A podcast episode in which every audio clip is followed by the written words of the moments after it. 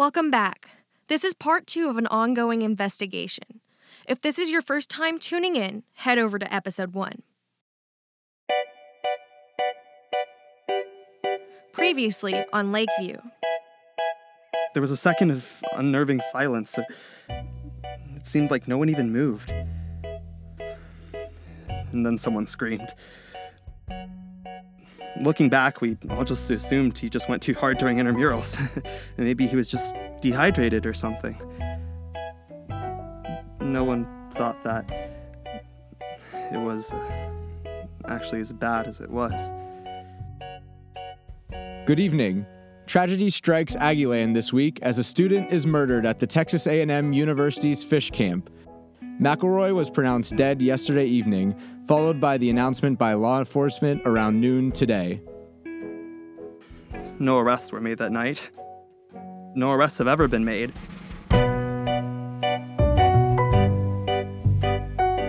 My name is Maria Davenport, and you're listening to Lakeview, a five part series where I attempt to understand the murder of Jake McElroy, an incoming freshman at Texas A&M's fish camp.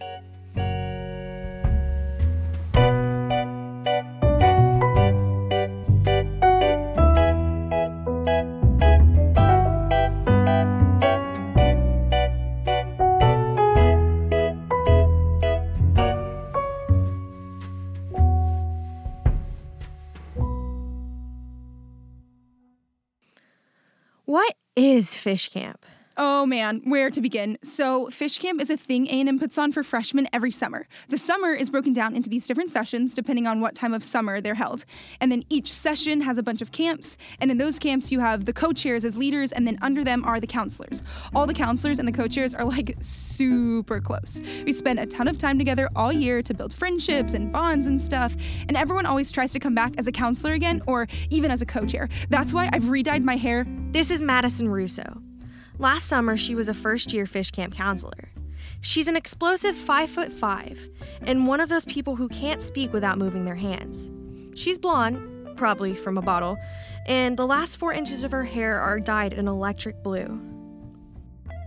That's why I've redyed my hair because last year I was in Aqua, so I wanted to make sure all of my fish camp friends know that I'm serious about getting selected as a co chair next year. Aqua Pride, you know?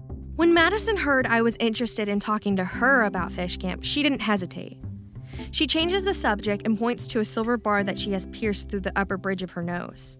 And I'm glad I kept this in too. In the interview, they'll be able to instantly see my dedication to my camp. Okay, cool. Um, yeah, I guess I meant what is fish camp like for the freshmen? Oh, yeah. Um, basically, freshmen show up and they learn the traditions and meet new friends and stuff. It's a ton of fun, and if you love it, you can come back as a counselor the next year. Right. Okay.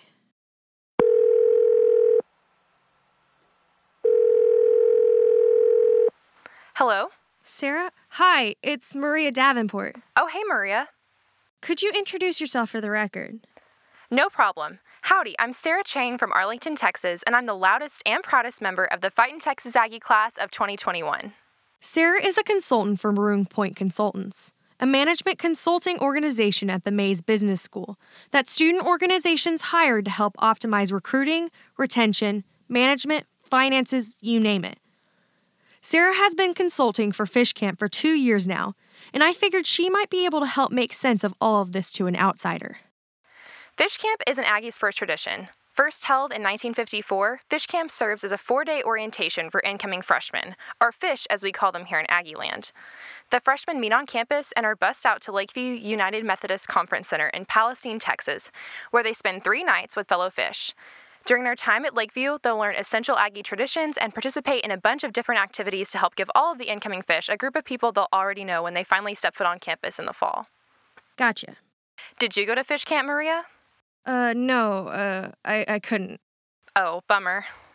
I haven't fully explained my connection to Fish Camp. You see, Jake McElroy met his dark fate during Session F. That very same summer, I was going to attend Session G, the period of Fish Camp directly after the murder took place. I was on those buses that were alerted that Lakeview had become a crime scene and turned around and returned to campus. Because Session G was canceled, I was never able to attend Fish Camp. Perhaps that's part of why all of this is more puzzling than I would have thought. The activities in which we participate and the people with whom we surround ourselves can often seem so disparate that at times I feel like I am attending an entirely different university. Had I attended fish camp, would this dreadful event make any more sense to me? Or would it be even more shocking? Okay, so can you explain to me what the schedule for an average day of camp looks like? Of course, the day begins naturally with breakfast, or sleeping in, which the freshmen can do if they want. The counselors and freshmen then meet up in the camp room, which is a different building depending on what color you're in. Like, Red's camp room is a palace with a state of the art lighting and sound system for the only stage at Lakeview that isn't creaky and uneven. The green room, on the other hand, is kind of a stinky dump. But anyone endeared to it would hate me for saying that. Anyway, the next event is usually a presentation in Lakeview's huge multi purpose building called Copeland. The presentations range from explanations of facilities like the library or the rec to traditions like Midnight Yell or Bonfire. And yes, they're about as entertaining as they sound. The tricky thing about fish camp schedules is that they're actually different each day. The majority of the day is comprised of some balance of Copeland presentations, small group discussions, and skits in each color's room, meals, etc. The middle two days of the total four day extended orientation program have a couple hours of free time in the afternoon where everyone can choose to swim, play intramurals, play games indoors, nap, or whatever. I see. Okay. Well, maybe this is a bit of a loaded question, but that sounds pretty standard for a summer camp. Why are all of these counselors so obsessed with it? Having never been a counselor myself, it's honestly hard to say. From the outside looking in and all that, I guess. There's always been this big emphasis on counselors getting really close and forging close relationships and the like. That seems to be the big motivator behind the obsession. So, naturally, I assume these connections lead to some interesting dynamics. What are some common problems camps encounter? Well, like any student organization, Fish Camp has a policy. And most of the really juicy stuff comes from members breaking policy. You know, drinking together, hooking up, that sort of thing. That stuff is fairly common, isn't it? That's what I tend to hear most about. Right, it's the kind of stuff you may hear for any large enough organization. But there are a lot of unwritten problems as well, cultural stuff. Here we're talking about things other people accuse Fish Camp for taking themselves too seriously, forming cliques at the expense of people they're supposed to work with, aggressively trying to rise through the ranks. So, what would cause members of a camp to turn against each other so violently? Um, I don't really know. What about Fish Camp? What upset someone so much to drive them to murder?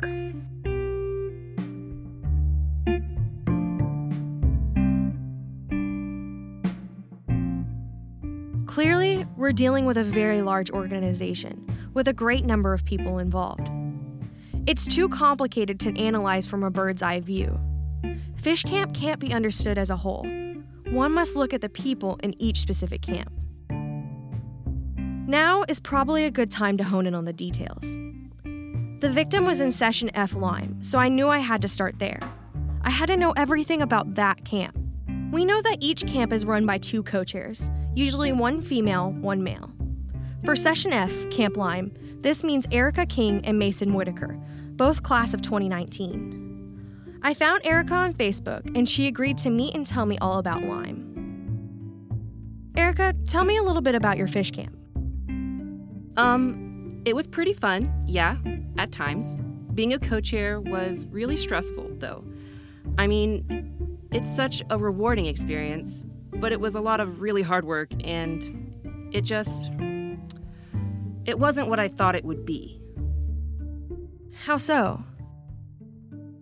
Well, it just.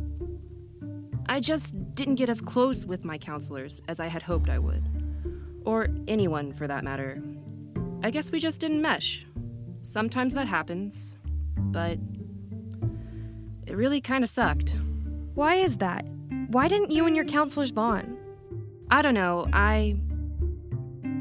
There wasn't a connection. It seemed like everyone was there for different reasons. So much arguing and everything. All the counselors just pretended to like each other on the most surface level. But underneath, I don't know, underneath, it was all this drama and contempt. And, well, it's not like I'm blameless either, I guess. I was caught up in all of it too. It's hard to not get absorbed, even as someone who was supposed to be a leader. I just wanted my perfect little camp. And I guess everyone in it to have their perfect little partners. But that never happened. And I hate that.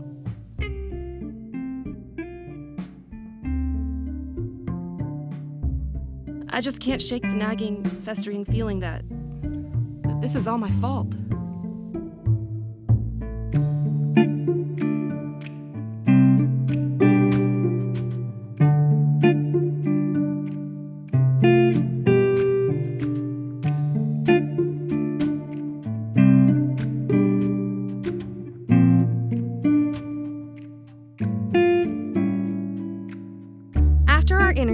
I decided there's a lot more to uncover here in terms of all of the relationships within this camp.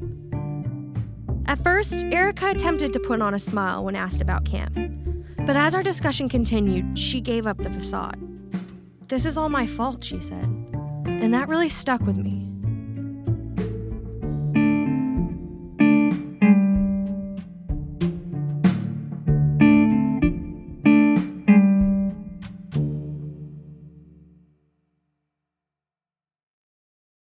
According to Erica, her whole fish camp is having a party this weekend at Eli Green's house. He was one of her counselors. I decided I would stop by with my recording equipment and see what I would uncover. I want to document how the counselors interact with one another. Maybe one of them is even hiding something. Okay, here we are. It's about midnight, and I'm here at Eli's house. Oh, wow, it's pretty loud out here. Hopefully, the cops don't shut this thing down before I'm done here.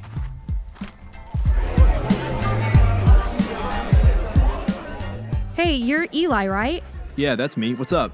Wait, did someone throw up in the bathroom again? I swear to God, if someone threw up in the bathroom again, I'm good. Oh, no, no, no. Sorry. Uh, that's not what I'm here for. Oh, chill. Uh, my name is Maria, and I'm doing a, a little project about your camp, and I was hoping to maybe. Oh shit, yeah, Camp Swift. Dude, dude, come over here. These are two of my freshmen. This is my dude, Seth Stafford, and here's Bianca, uh. Esteves. All right, my B, my B. Your old man's getting old. Yeah, these two kiddos were in my DG. DG Ripcord Waistband. Hey, Eli, someone's puking in your bathroom again. Damn it. Uh, okay. So, like I was telling Eli, I'm doing a project on Camp Swift. I was hoping that I could ask y'all a few questions about what fish camp was like for you. For sure. Um, yeah, that's all right with me. First off, what was it like at Lakeview? Oh, it was pretty cool. I had a good time, you know. Eli was so funny, dude. He would tell me all these crazy things that all the other counselors did, like with their boyfriends and stuff. That guy is hilarious. Yeah, but that's pretty much all Eli ever talked about. We didn't really do anything in our group discussions. yeah, it was awesome. It would have been so boring to play all those games. It was pretty disorganized all week. What about after camp? Did your DG do anything after school had started? Sometimes our camp would do stuff together, yeah. We went to the first football game with our camp, but that was about it. Yeah, Eli was hammered, dude. It was so funny. but other than that, not really. We didn't hang out much during the semester.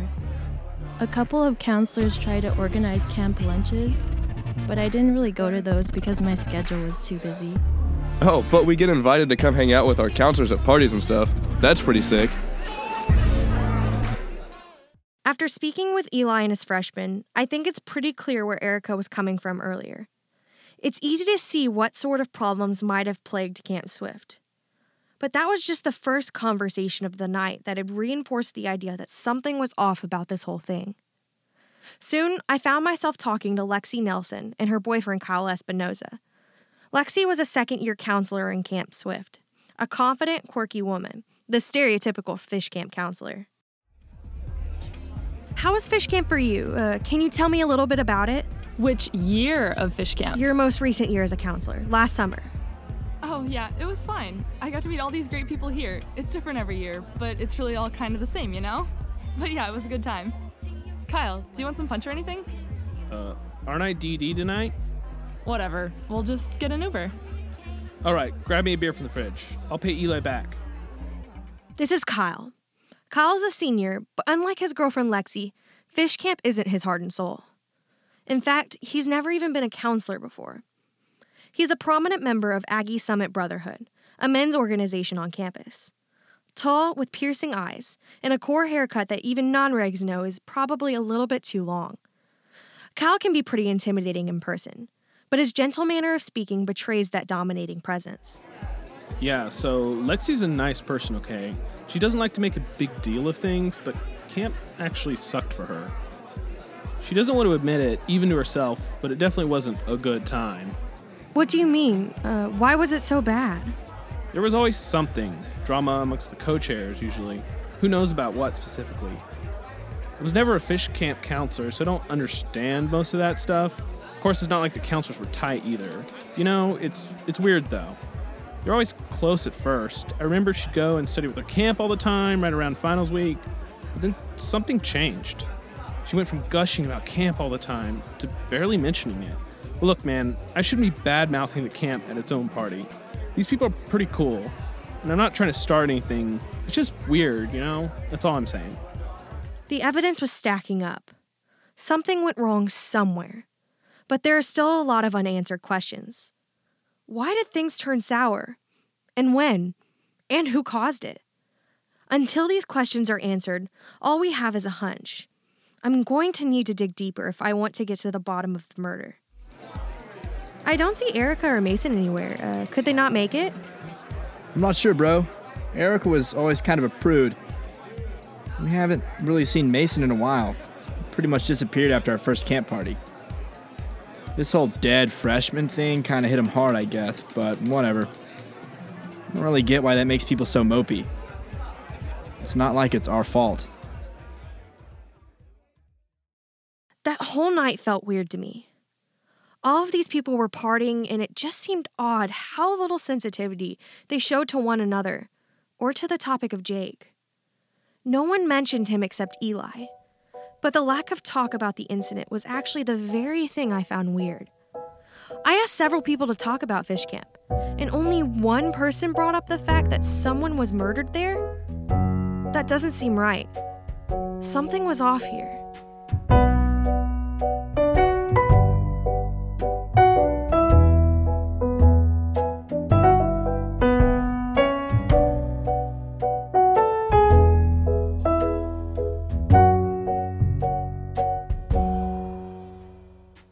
Hit me until after I left the party that night that maybe I was in the very same room as the person who killed Jake McElroy. But I have nothing to go off of yet. My investigation into this grisly crime has just began. Someone murdered Jake, and whether they were there or not, I had to find out who. I need that being calm after all.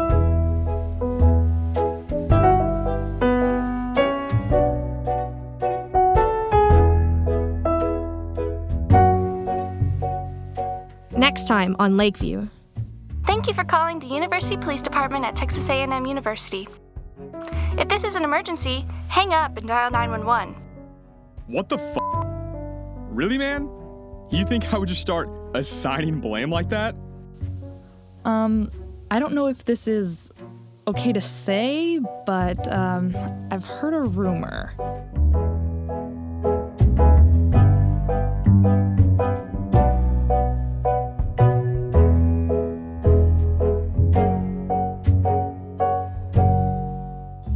Is written and produced by the Mugdown, Texas A&M's finest source of news. We are on Twitter at Mugdown, Facebook at facebook.com slash Mugdown, Instagram at The Mugdown, and we publish our normal daily content at mugdown.com. If you are enjoying Lakeview, please take a moment to share the show with someone in your life. Drop it in a GroupMe, a quick text, or on social media. We'd really appreciate it. Theme music was recorded by Blue Dot Sessions. For a full list of the cast, visit mugdown.com slash lakeview. Lakeview is a work of fiction, and any names or likenesses depicted in this show are completely coincidental.